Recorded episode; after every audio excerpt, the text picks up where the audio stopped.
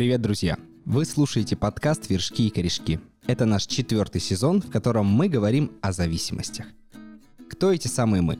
Команда кафе осознанного питания «Мы есть» и я, Сергей Сивопляс. Сегодня нам хочется поговорить о самой коварной и, наверное, самой распространенной зависимости, которая многих из нас преследует, кем-то из нас не распознается, но так или иначе, вы, скорее всего, что-то о ней-то знаете. Разобраться в них мне поможет психоаналитик и терапевт, специализирующийся на расстройствах пищевого поведения Наталья Лобанова. Поговорим про пищевые зависимости, откуда они берутся, как их распознать, как от них избавиться или как с ними жить. Наталья, привет. Сергей, привет. Тема у нас сегодня такая, мне кажется, близкая многим, потому что так или иначе, мне кажется, часть людей думает о том, что скорее всего у меня вот какие-то проблемы с питанием, надо что-то делать, идти разбираться к специалисту или в Google. Что, конечно же, мы порицаем. Кто-то сталкивается и уже знает, как у него называется его, ну, назовем так грубо, я скажу, диагноз. Поэтому давай так. В чем отличие между пищевым расстройством, расстройством пищевого поведения и тем, что мы в этом сезоне пытаемся называть зависимостями? Ты знаешь, надо, наверное, начать с того, что есть у нас такая путаница в самой вот этой вот терминологии. Дело в том, что то, что обычный человек подразумевает под пищевой зависимостью, как правило, и есть расстройство пищевого поведения. Синоним такой. Ну, по сути дела, да. Вообще, как это появилось, как эта путаница произошла? В 2017 году было исследование, которое приравняло воздействие на структуры головного мозга пищи к воздействию на головной мозг наркотиков. Но все остальные сделали вывод, что наркотики равно пища. То есть примерно механизм воздействия на организм, он один. И оттуда пошла вот эта вот неразбериха да, с тем, что является зависимостью, можно ли обладать зависимостью от пищи или нет. Но на самом деле мы во всех международных классификаторах болезней, мы их знаем два МКБ и ДСМ, мы имеем понятие... Что это за заклинание? Это классификаторы болезней. А как расшифровывается? МКБ — международный классификатор болезней. Угу. Мы на него в Российской Федерации опираемся. В соответствии с этим классификатором понятие пищевая зависимость его не существует. У нас есть термин расстройство пищевого поведения. Но, как ты понимаешь, люди любят такие броские, яркие словечки, да, и в поэтому... Проще так. Да, да, да, и поэтому термин пищевая зависимость — это, как знаешь, синоним того, на что ты подсаживаешься и что тебе очень сложно преодолеть.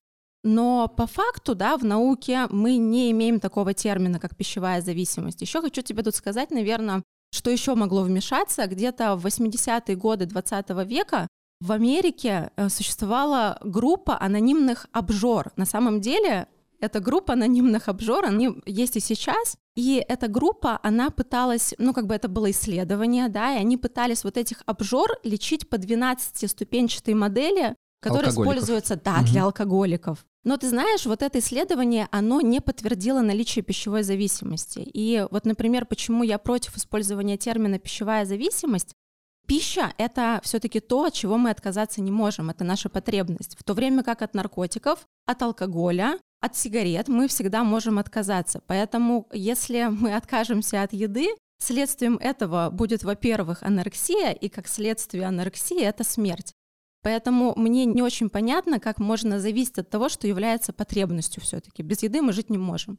Поэтому я предлагаю говорить про расстройство пищевого поведения, но я прекрасно знаю, что все, что ты мне назовешь в качестве зависимости, да, это будет на самом деле, я смогу тебе доказать, что это расстройство пищевого поведения. Давай попробуем, да, будет такой батл дилетанта обывателя меня, который хочет докопаться до истины. И вот смотри, я сам с таким, конечно, сталкиваюсь, что греха таить, мы все смертные, что вот сидишь и хочется чего-то конкретного. Ну, то есть, причем не разово, знаешь, не то, что я сижу и захотел орехов, или там торт, или кофе, а вот прям системно, в какой-то момент дня или там на протяжении какого-то периода времени мне вот хочется чего-то конкретного. При этом, ну, вроде как, по всем там анализам и прочим, у меня нет никаких там хронических заболеваний, нет э, чего-то еще. Но я с этим сталкиваюсь. И там в прошлых сезонах мы говорили, что ну, значит, у тебя какой-то баланс, там микроэлементов в организме сейчас не в том-то. Но у меня это ощущается как что-то психологическое. Я хочу в голове. Не там тело мое хочет, а голова хочет. За счет чего так случается и получается? Я тебя прекрасно понимаю. Мне кажется, у нас у всех есть такие продукты-триггеры, которые они связывают с определенной... Кстати, продукты-триггеры — это вот тоже термин, который используют э, те же, кто обычно говорит про пищевую зависимость.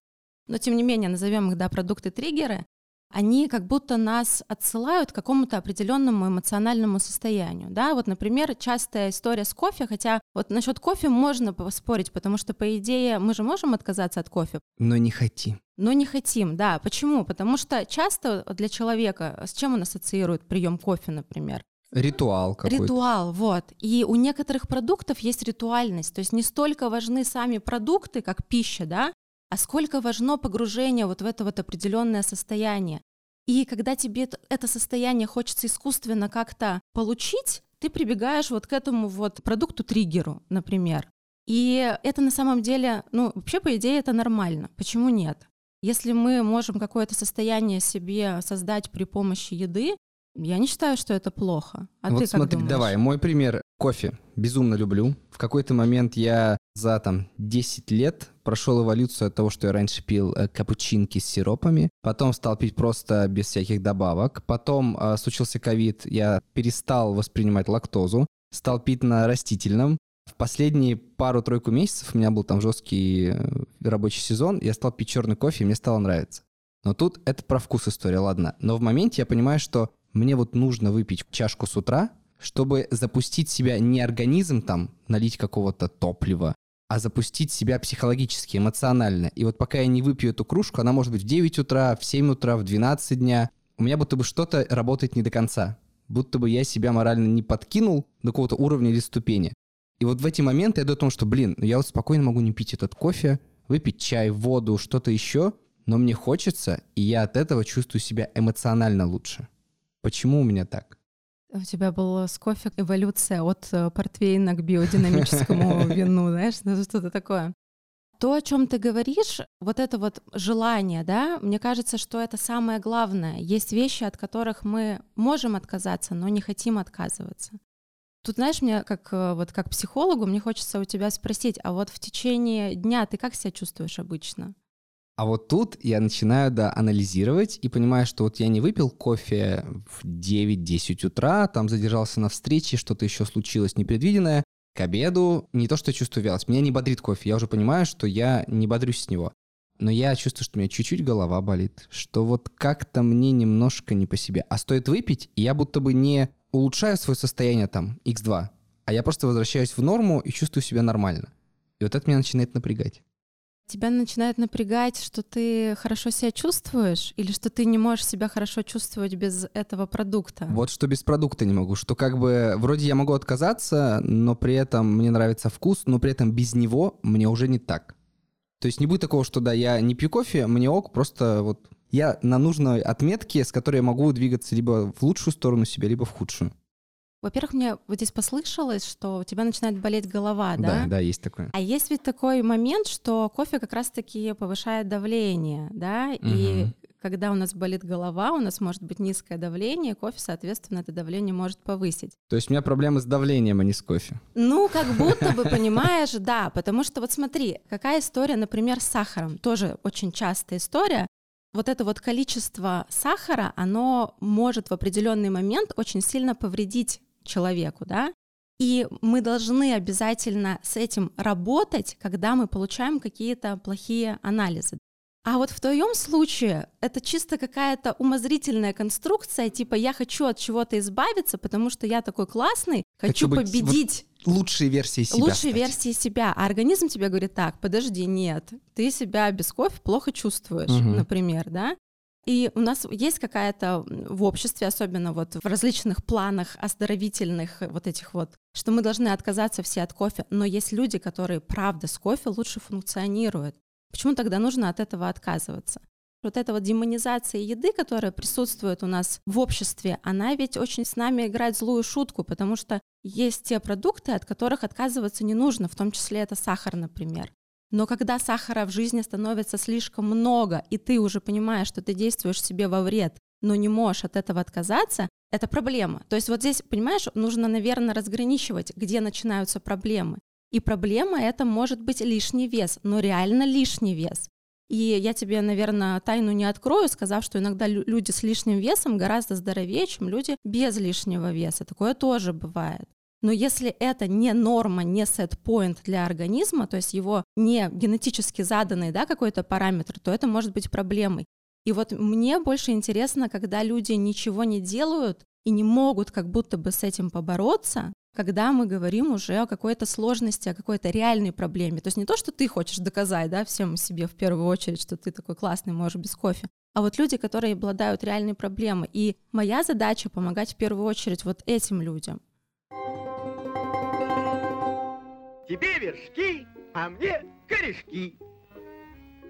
А вот сейчас мы будем всем помогать, знаешь, как у нас есть э, в подкасте такая штука вершки и корешки. Мы поэтому так и называемся, да. Есть такие прям супер-мега тупейшие байки, мифы, которые я специально утрирую, чтобы они звучали еще глупее, а потом немножко чуть более научных вещей. Давай начнем с вершков. Вершок номер один. Я просто очень сильно люблю еду. Мне нравится вкус, форма, сочетание, процесс. Но вот я, конечно, не думаю все время свое свободное, не знаю, каждый час я думаю о какой-то еде, которую я съем в обед. В обед я думаю о том, чем я уже поужинаю. Лежа в кровати я могу думать о том, чем же я буду завтракать. Но вроде как проблемы и нет, а вроде как, мне кажется, что это какие-то навязчивые мысли. Вопрос такой, где вот эта граница между о том, о чем уже говорили, любовь к еде, процесс, э, вкусовые какие-то ощущения, и тем, что реально я лежу в кровати в 12 ночи, не могу заснуть и думаю, вот позавтракаю вот этим вот, блин, как будет круто, и засыпаю. И это не разовая акция, это вот на постоянке. В твоем вопросе уже есть ответ на самом деле. И мне очень нравится начало, как будто я писала, я люблю вкус, еду, вот это вот все. Мы, к сожалению, часто забываем, что еда — это то, что должно приносить удовольствие.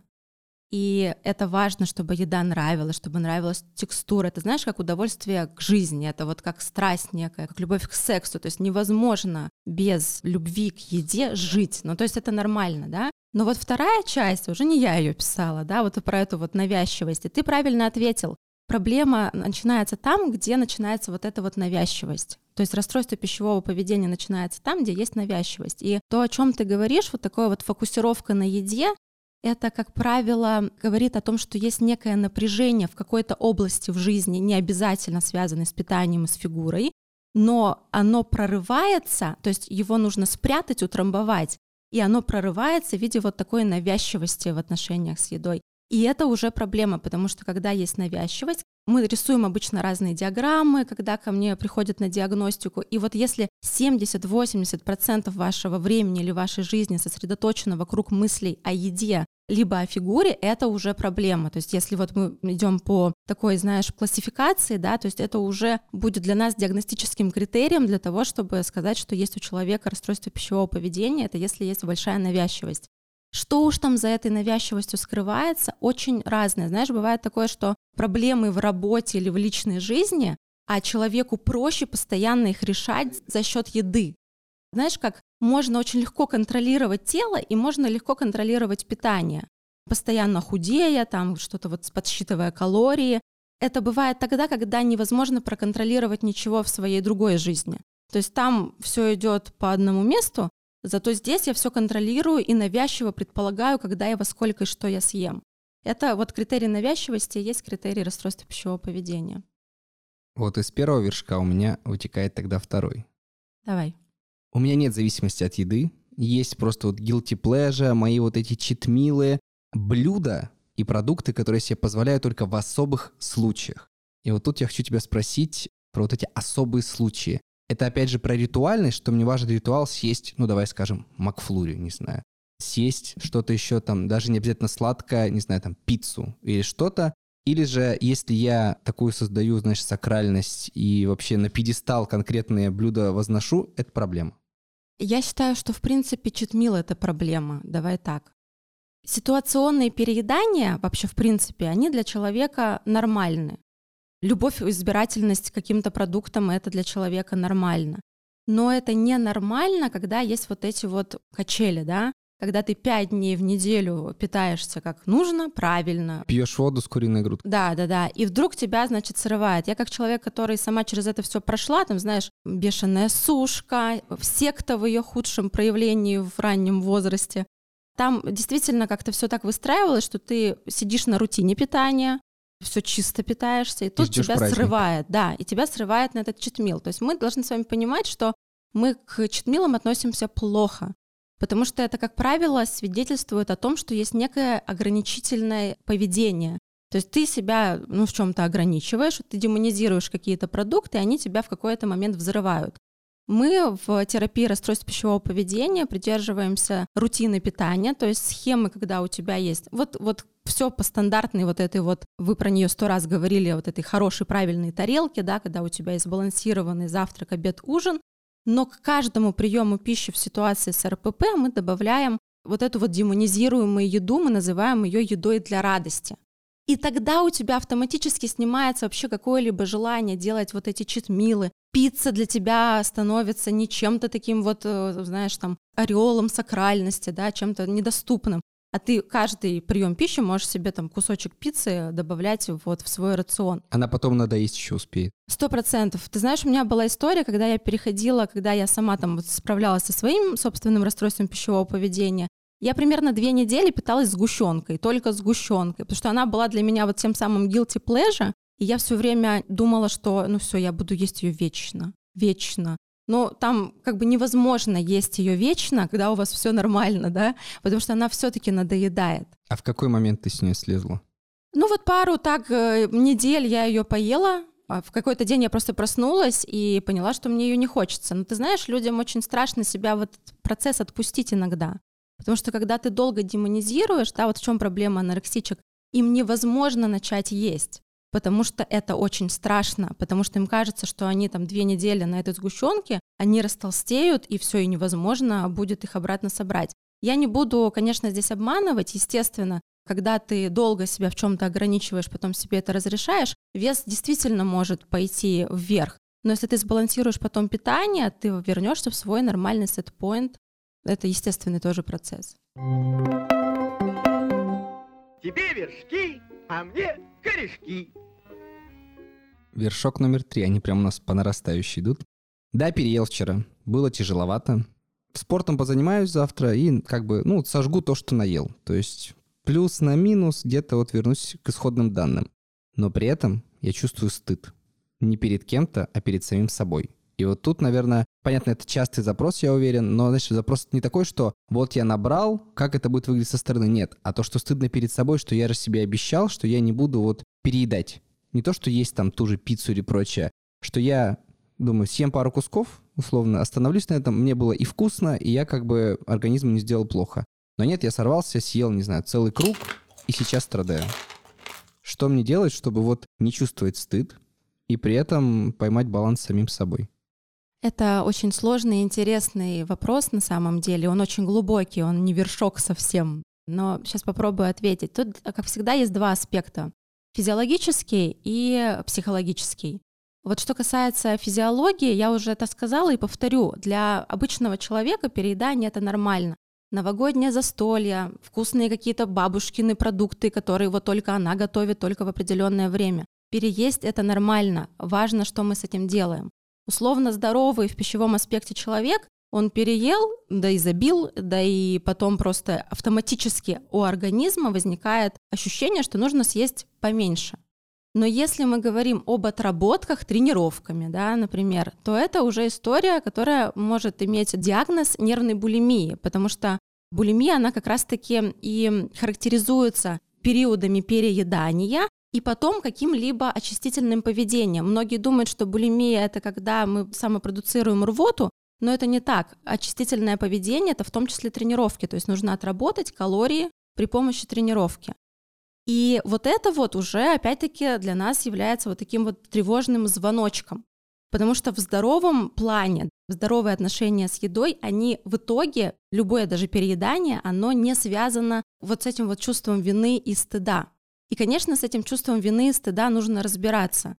У меня сразу представляется, когда ты говоришь, есть такая фигура, как будто внутреннего критика, которая стоит и долбит вот так вот молоточком по голове, ну, типа, какого хера ты опять сорвался? Мы хотели стать лучше Мы завтра. хотели стать лучше, да.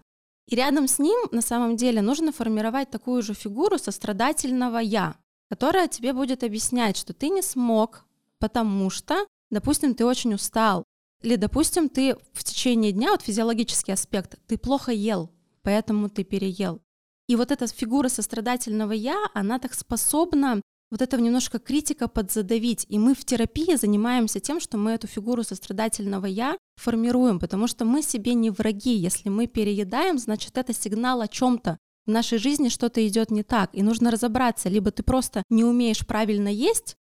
А можно неправильно есть? Конечно, ты не умеешь соблюдать норму белков, жиров и углеводов и калорийности, и поэтому ты переедаешь, это естественно. То есть если ты с утра выпил кофе, ну, то есть надо просто график нарисовать и посмотреть, что там у тебя с энергией с питанием. Ты с утра выпил кофе, днем ты там выпил кофе. выпил кофе, и вечером ты пришел и сожрал пол холодильника, это совершенно естественно.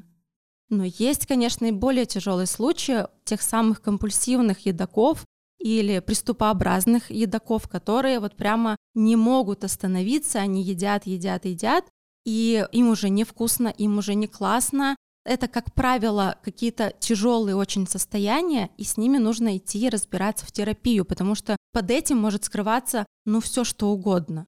Нам здесь с тобой важно обозначить, что вина и стыд после приема пищи — это не ок. И если вы с этим чувством сталкиваетесь, значит, этот внутренний критик скоро вас доконает. Поэтому лучше, чтобы он вас привел к терапевту, там вот это вот, знаешь, росточек сострадательного я, типа, ну, ты мой хороший, пойдем в терапию, все будет хорошо. Потому что там под этим может быть, ну, реально очень много. Неудовлетворенность какая-то жизнью вообще в целом. А вот сюда, знаешь, да, вдогонку еще бывает такой паттерн, который в детстве подсаживают. Ну вот мне 30, и типа, когда его когда-то там подсадили, что надо доесть, свиней в доме нет.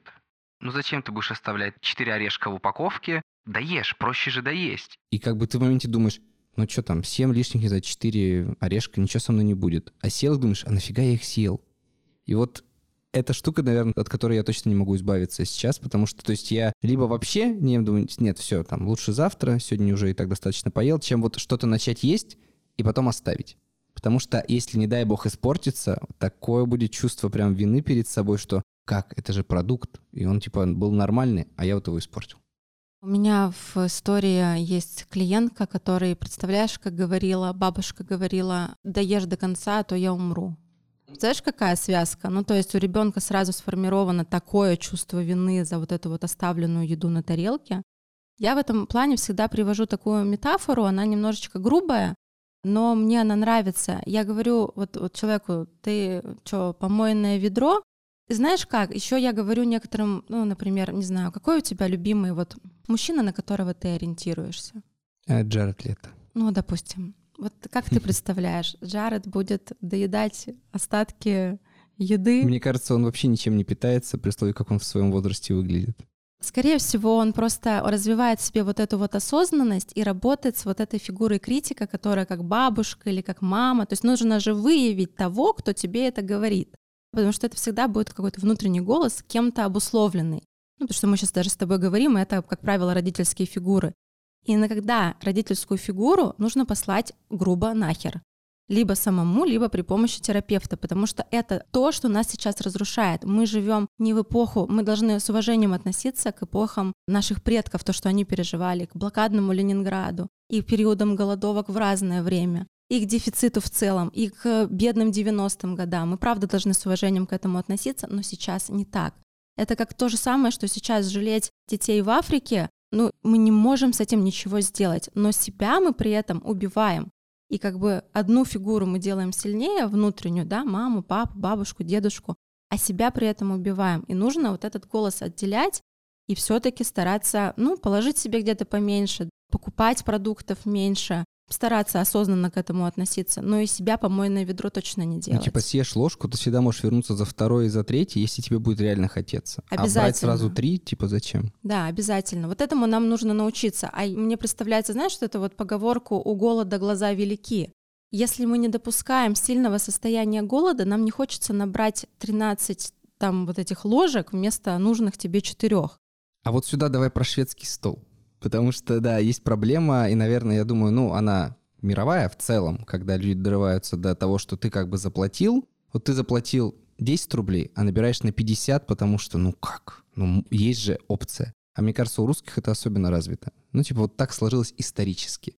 И я давно от этого отошел, но что греха таить, тоже такое было, когда я там, грубо говоря, там сам заработал на первый отпуск, э, там все включено, поехал и такой, так, я заплатил столько-то, я настолько и наем, я должен уехать в плюсе отсюда. в, прямом смысле. В прямом, да. И в итоге получалось, что в прямом килограммовом, но я такой, так, я заплатил, значит, я буду пить и есть четыре раза в день, пойду на ночной суп, был ночной суп. Блин, ночной суп, это вообще, конечно, да. то, есть, то есть я мог не съедать все, но я брал всего по чуть-чуть, это 8 тарелок. Я не съедал все 8, конечно.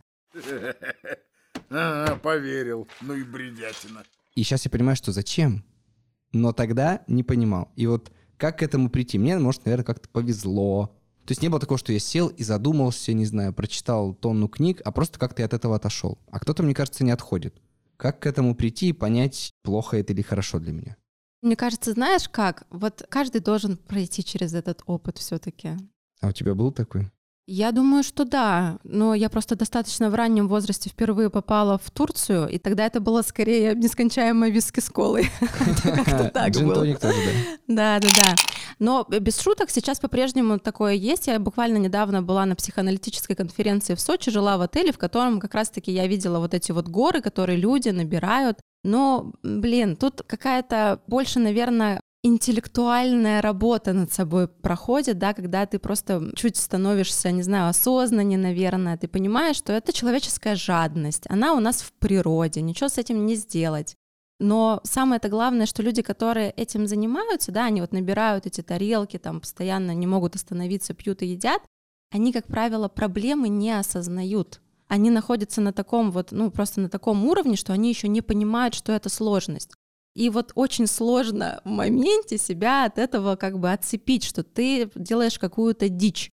Ну, здесь только какое-то время должно пройти, чтобы ты понял, что это тебя скорее разрушает. Ну, или кто-то тебе скажет, ну, там... Типа хорош типа, Хорош, так. да, да, да, потому что это реально вот, ну, как бы образ свиньи, да, тут да, ну, да. самый яркий, который приходит в голову. Тебе вершки, а мне корешки. Мы с тобой от вершков уже, да, пошли по корешкам, но вот у меня прям есть заготовочки, которыми я хочу тебя продолжать доставать и добивать. Корешок номер один. Ты уже начала говорить про пищевые триггеры ранее, но вот у меня такой развернутый есть. Пищевые триггеры — это вот продукты, в моем понимании обывательском, которые вызывают у меня некое постоянное привыкание. И сейчас речь, наверное, не конкретно прям о сахаре, а вот представим, что у меня есть конкретно, не знаю, любимый вид торта, или любимый вид пиццы, или не знаю, любимая шаурма откуда-то какой-то бургер еще откуда-то. И я понимаю, что я не хочу абстрактный бургер, не хочу абстрактную шаурму, не хочу абстрактный торт. Я хочу именно этот. Меня начинает вот трясти на физическом уровне, когда я о нем думаю. Как вот такой триггер формируется? Это, опять же, связь с каким-то событием, не знаю, пережитым опытом, ритуалом, или это что-то другое? Мне приходит в голову опять несколько моментов. Первый, наверное, момент, да, он связан будет с ритуальностью, что у тебя есть просто, ну, не хочется здесь опять нормализовать, потому что хотеть есть определенную еду это нормально, да, любить определенный вид пиццы, бургера. Ну, ты же не знаю, ну вот, например, что-то мне какие-то все женские эти... Ну, вот ты хочешь какой-нибудь рюкзак купить, да?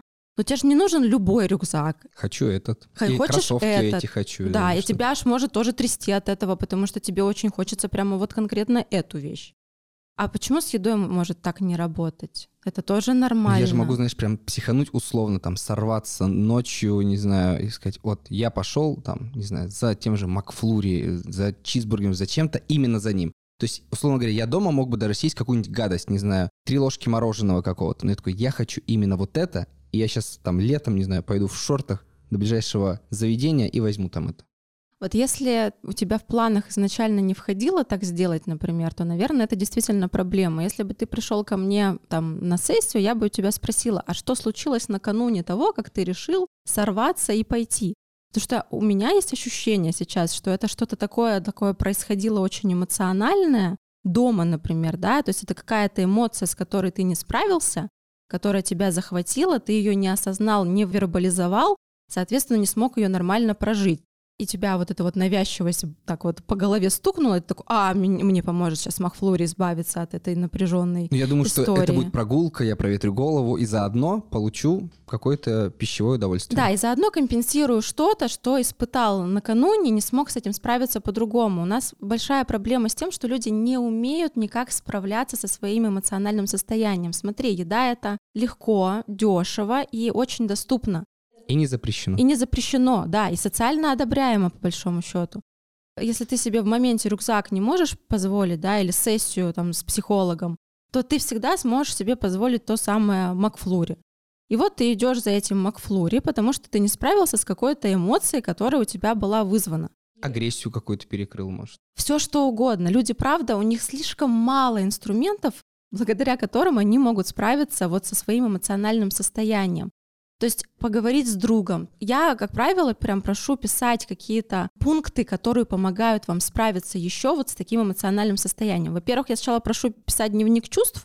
Ну, если ты понимаешь, что ты на что-то сорвался, переел, да, у тебя должно быть обязательно понимание, чтобы с этим справиться, понять это 50% решения проблемы. Ты должен сначала отследить эту эмоцию и потом понять, как ты можешь с ней справиться по-другому. То есть, по сути дела, мы говорим про укрепление эго, то есть про наращивание каких-то инструментов, которые помогут тебе с этим лучше справляться. Но здесь без изначальной вот этой вот ментализации и понимания, что тебя на это толкает, невозможно с этим справиться. Отсюда, опять же, логически у меня идет следующий корешок. Диета. Вот эта вот история, которая на слуху, мне кажется, вообще все время существования человечества, так или иначе. И есть вроде как, сейчас я показываю кавычки слушатели, есть универсальный вариант, есть варианты щадящие, есть варианты жесткие, есть еще какие-то. И при этом чаще всего люди, ну как я вижу со стороны, либо безумно страдают от этих диет, хотя говорят, да нет, мне нормально, но ты видишь, что человек еле ходит или его все раздражает и так далее. Либо срывы, либо еще какие-то истории, что да, это все фигней оказалось.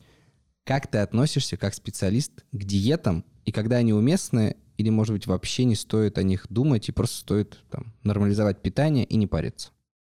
Мне иногда кажется, что об этом уже из каждого утюга говорят, но все-таки, видимо, недостаточно говорят. Естественно, я отношусь к этому плохо, потому что любые диеты, как уже исследованиями на 100-500 раз доказано, что все диеты не работают абсолютно никакая, никакой тип ограничительного поведения не работает, и все они заканчиваются срывами, и все приводят с собой еще парочку там килограмм, да. Почему я говорю про парочку килограмм? Потому что, как правило, садятся на диету с одной единственной целью — снизить вес. Но люди не понимают зачастую, что диета и ограничительное поведение — это неэффективная стратегия для жиросжигания, для уменьшения объемов. Потому что мне здесь нравится метафора, она не совсем моя, но я ее приведу, это моей прекрасной коллеги метафора. Она говорит про мужчину, который тебе дает периодически деньги. Ну, ладно, мужчина тебе не дает денег. женщина дает денег, можешь такое представить? Ну, в общем, он дает денег мне, например, да?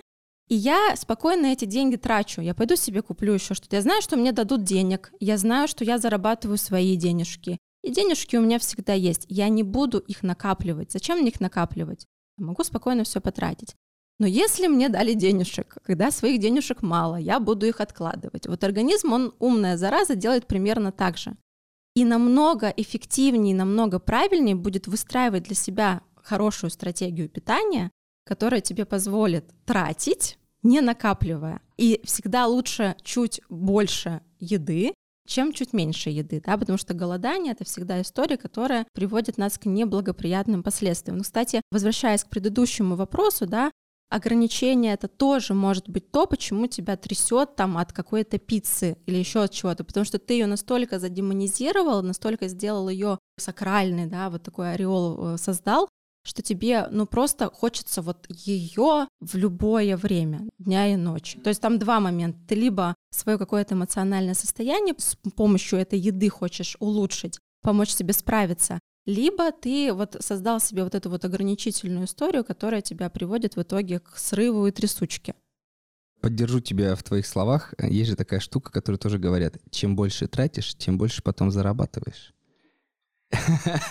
И тут также, да, типа, трать э, калории, получай их в той же мере, и у тебя как бы будет баланс. Организм в том-то и дело, еще вот возвращаясь к читмилам, организм э, штука умная, и любит он вообще на самом деле скучный, очень понятный ритм жизни, когда его примерно в одно время кормят, примерно одной и той же едой, даже если это будет очень вкусная еда. Для него главная система, то есть ты что-то делаешь постоянно, и он от этого очень доволен. А все вот эти перепады, они так сильно истощают организм, они истощают все системы, они там убивают щитовидную железу, и тебе самому плохо, да, потому что после любого читмила ты такой опухший, какой-то водяной, тебе все нехорошо, у тебя плохое настроение, естественно же, потому что ты поскакал по этим качелям, и тебе самому плохо. Зачем тогда это все нужно? Потому что это, от этого результата мало. Настроение еще и плохое. Зачем? Все сразу. Happy Все сразу, такой. да, да. То есть то, о чем я буду всегда говорить, это спокойное выстраивание системы питания. А, еще тут важный момент. Почему люди садятся-то на ограничения, на диеты? Это ж э, страсть к совершенству наша. И тут мы можем с тобой еще подкаст примерно на час о том, как людям, особенно женщинам, важна, хотя сейчас и много мужчин с расстройством пищевого поведения, у них просто немного по-другому. Женщины хотят худеть, а мужчины хотят увеличиваться в объеме. И вот у них тренировку пропустил, что-то не съел, все сдулся, все проблемы, да, то есть это на самом деле не зависящая от гендера, да, история. Но вот эта вот женская, конечно, страсть к совершенству — это отдельная история.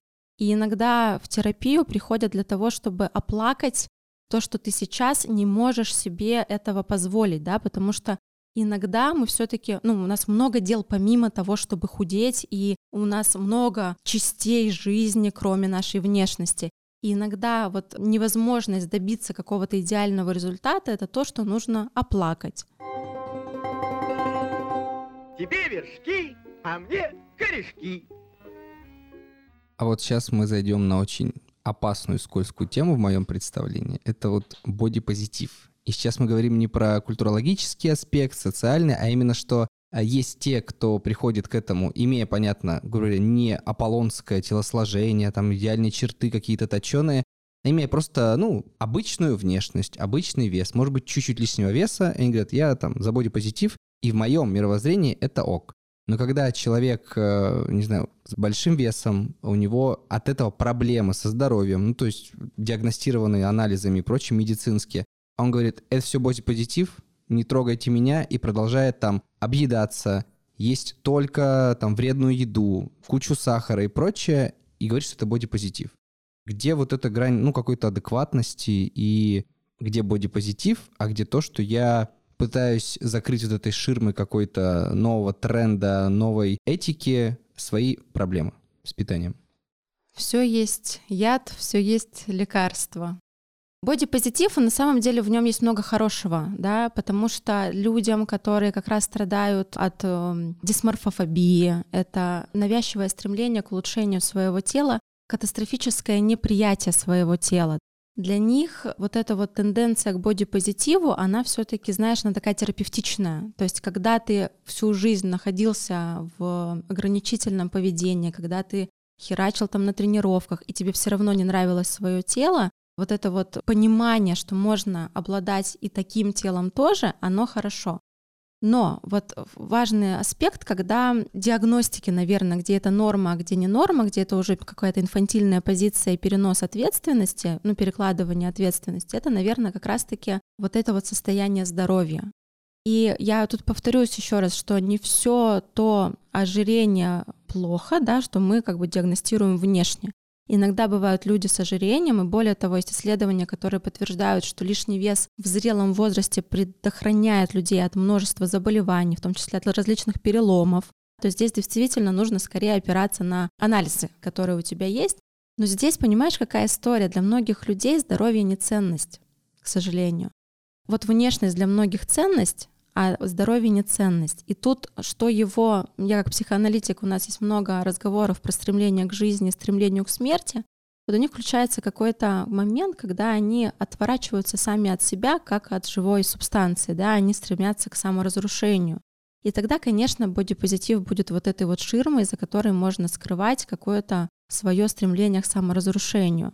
Но опять, ты ведь за руку человека не приведешь ты ничего сделать не можешь. Он должен, он должен с этим сделать что-то сам. И пока у него не перещелкнет, и э, пока он не поймет, что он себя тем самым уничтожает, ничего не изменится.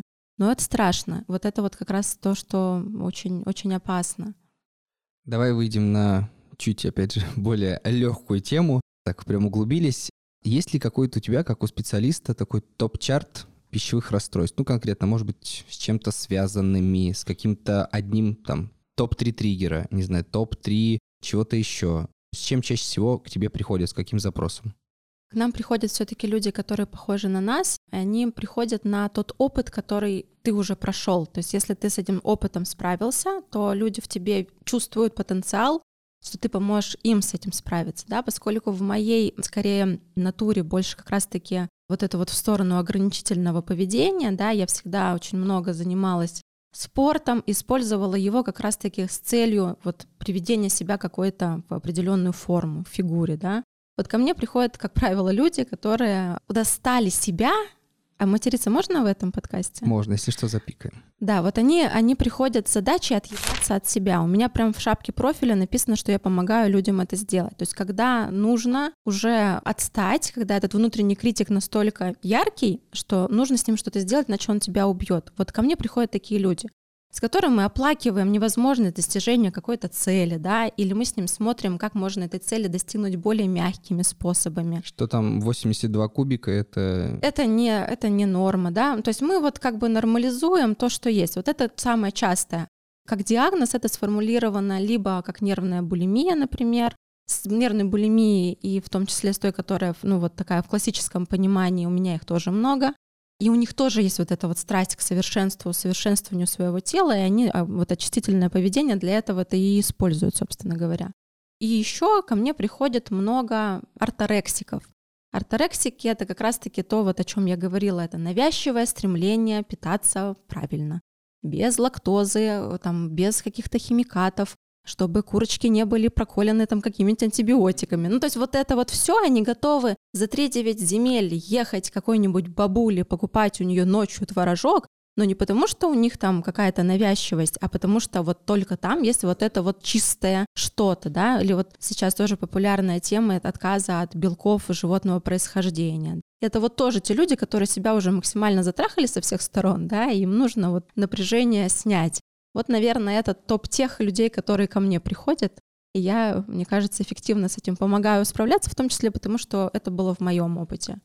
Закручу сюда вопрос, который логически вытекает. А вот истории, когда, знаешь, я всю жизнь, ну, просто ел все, что хотел. А потом я такой, я веган, я пескетарианец, я что-то там еще. То есть делаю себе ярлык, вешаю на себя. И при этом я говорю, все, я кардинально меняю схему питания. Я так решил. Но, на мой взгляд, опять же, человеческий, что-то должно тебя к этому подтолкнуть. И что чаще всего подталкивает, по твоему опыту? По моему опыту это всегда одно и то же. То, что заставляет людей ходить на голодание, на чистки, это такая неудовлетворенность собой. Мы часто с помощью еды пытаемся как раз-таки, мы не зря с тобой сегодня много раз говорили слово «сакральный», мы пытаемся найти что-то для души мы пытаемся найти смысл. И часто мы не можем найти смысл не при помощи никаких средств, как при помощи еды, либо отказа от еды, от каких-то продуктов. Мы же еще, знаешь, так в религии очень манипулируем едой, да, то есть мы садимся на посты, нам кажется, что материя — это что-то греховное, секс греховно, еда — это греховно, мы все время пытаемся очиститься при помощи отказа от чего-то очень, ну, такого желаемого. Да не просто желаемого, необходимого, да, потому что мы без этого, без еды, без секса мы не сможем существовать. И мы все время пытаемся укращать свою плоть. И это бывает в тех моментах, когда человек ну, не удовлетворен собой. Это опять-таки, знаешь, такая фигура внутреннего критика, которая сильно прорывается и говорит себе, ты вот сейчас плохой, но если ты откажешься от рыбы, мяса или еще чего-то, ты вдруг резко станешь хорошим в своих Плюс глазах. в карму. Да, да, да, да. И вот это такая скользкая дорожка на самом деле, потому что иногда отделить истинную потребность организма от твоего желания так духовно реализовываться очень сложно. И опять-таки, прежде чем такие резкие движения предпринимать, я бы советовала там, ну, с кем-то, специ специалистом пообщаться, потому что так, ну, мы говорим в психологии есть термин «отыгрывание». Ты можешь что-то отыграть, какие-то вот внутренние процессы, а может тебе на самом деле нужно совершенно другое что-то сделать. То есть ты можешь вот этот вот духовный смысл, поиск да, этого духовного, ты можешь его при помощи чего-то другого осуществить, а не при помощи еды. Тебе вершки, а мне корешки. Слушай, такой объемный разговор, который, мне кажется, можно вообще на 28 частей дробить и продолжать. Давай мы попытаемся из всего вышесказанного сделать какой-то саммари и дать, ну, не универсальный совет, но первый совет, который поможет, может быть, тем, кто переживает, что мне кажется, у меня что-то не так с моими пищевыми привычками. Мне кажется, что у меня что-то не так с моим отношением к еде. И я вот хочу сделать первый шаг в сторону того, чтобы мне стало проще и легче. Что мне сделать? Нас всегда пугает неизведанное. Нас всегда страшит что-то, вот это вот, знаешь, представляется каким-то шкафом, в котором что-то живет. Вот у меня там есть расстройство пищевого поведения или нет. Мне кажется, что можно годами смотреть на эту дверь и ее не открывать, а намного проще сделать шаг и ее открыть и уже разобраться, есть там у меня какая-то сложность или нет. Сейчас, благо, вот в те моменты, когда у меня было расстройство пищевого поведения, мне было очень сложно, потому что не было специалистов. И во многом, ну то есть это психиатрические диагнозы, то, о чем мы с тобой сегодня говорили, и твой путь к психиатру. А помогающих специалистов, которые тебя могли бы нормализовать и сказать, что все нормально на самом деле, их было мало. Вот я проходила такой длинный вот этот вот тернистый путь. А можно было просто открыть дверь и сказать, ну, привет, мои страхи, ну, привет, мои отношения с едой, давай-ка разберемся. И, конечно, ну, это будет странно с моей стороны, если я этого не скажу. Мне кажется, что такой путь быстрее проходить со специалистом. Поэтому лучше не бояться, а вот, знаешь, уже так вот шагнуть в темноту, что ли и не ждать вот эти вот ипохондрические вот эти вот истории, болею я раком или нет, ну, не подпитывать сходи в себе. Уже сходи и узнай, да, это намного быстрее, проще и дешевле будет в конечном итоге. Друзья, а мой главный вывод в том, что, процитирую классика, но чуть мягче, отстаньте от себя. Да, дайте себе возможность получать удовольствие от еды, от каких-то ритуалов, получайте позитивное закрепление, и главное, ни с чем не перебарщивать, потому что, что бы вы ни любили, еда — это не еда, если переборщил, никогда хорошо не будет. Наталья, спасибо, было очень интересно и приятно. Спасибо, Сергей, за приглашение. Мне тоже было очень интересно и приятно. На сегодня у нас все. С вами по-прежнему подкаст «Вершки и корешки». Обязательно слушайте наши прошлые сезоны, там вас ждет много полезных историй о нашем организме, о том, как с ним подружиться и как бывает порой интересно. Впереди у нас еще много историй о зависимостях, с которыми каждый из нас может бороться – для вас этот подкаст делают Кафе осознанного питания «Мы есть», монтажер Артем Бухонин, редактор Дарья Селиверстова и я, Сергей Сивопляс. Слушайте нас на Яндекс Музыке, в Apple подкастах, ВК Музыке и на других любимых платформах. До скорого!